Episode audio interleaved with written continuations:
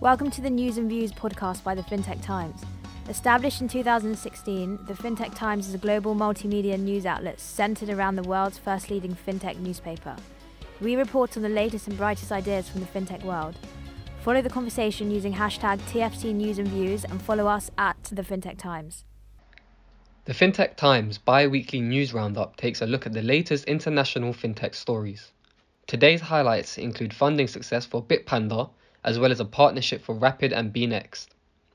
Investment and funding. European digital investment platform Bitpanda has closed a $52 million Series A funding round led by Valar Ventures. The large scale investment will drive Bitpanda's expansion as well as position the company as a leader in transforming Europe's financial industry. In addition, it will be used to recruit some of the world's leading talent. Following the investment, Valar Ventures founding partner Andrew McCormack will join the Bitpanda board. RegTech data company Acin says it will rapidly accelerate its proposition after securing $12 million in Series A funding with Fitch and Notion Capital. Acin was advised by independent investment bank Zelig, with further support from international law firm Withers. PayCargo, the payments network for the global supply chain industry, is excited to announce a $35 million investment led by private equity firm Insight Partners. It says it will use the capital to expand global adoption of its electronic payments network, as well as accelerate investments in its technology. Commercial Lines insurtech platform Insurewave has raised £5 million to drive continued growth. Led by existing shareholders, the funds will be invested in expanding the features of the platform. Finally, fintech SME lending platform Capify has closed an £8 million equity round. In addition, Capify is actively seeking partnerships with companies with large SME customer bases to provide financing. Launches PPRO, the local payments platform as a service, expands global offering with top Indonesian payment methods, Doku and Ovo. According to PPRO, the development marks a significant milestone in its expansion across the Asia Pacific region.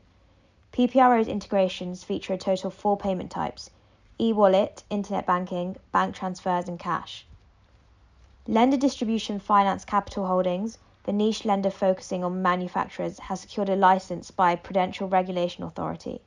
As well as proposing a new name, DF Capital Bank Limited, the company will offer competitive online savings accounts.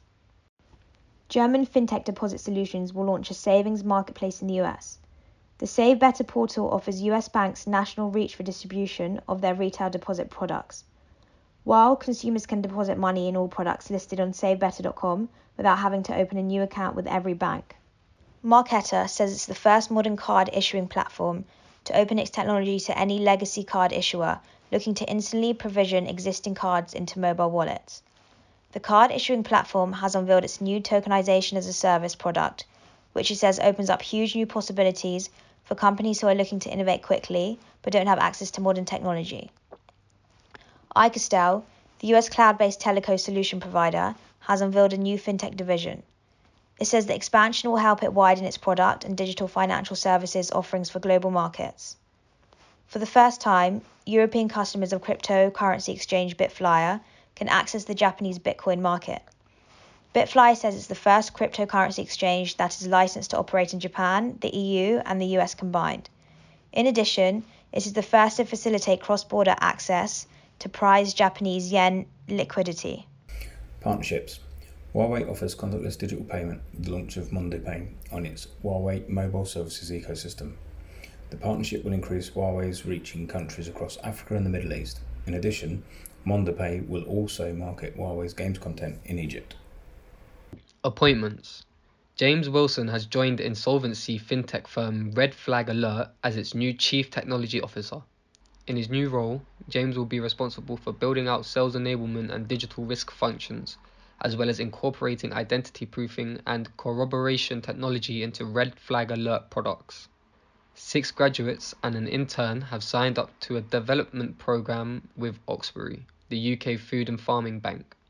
In addition to its graduate intake, Oxbury has recruited 10 new team members across its various core business functions.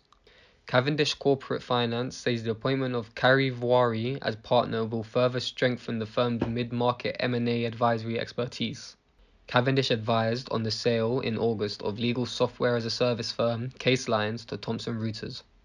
Finally, FinTech OS, a global technology provider for financial institutions, has hired Dan Bratasanu as Business Analysis and Solution Architecture Director for Central and Eastern Europe. He will be tasked with creating customized and integrated turnkey solutions for the end to end transformation of financial organizations. Thanks for listening to the News and Views podcast by the FinTech Times. Don't miss next week's episode and continue the conversations using hashtag TFT News and Views and follow us at the FinTech Times.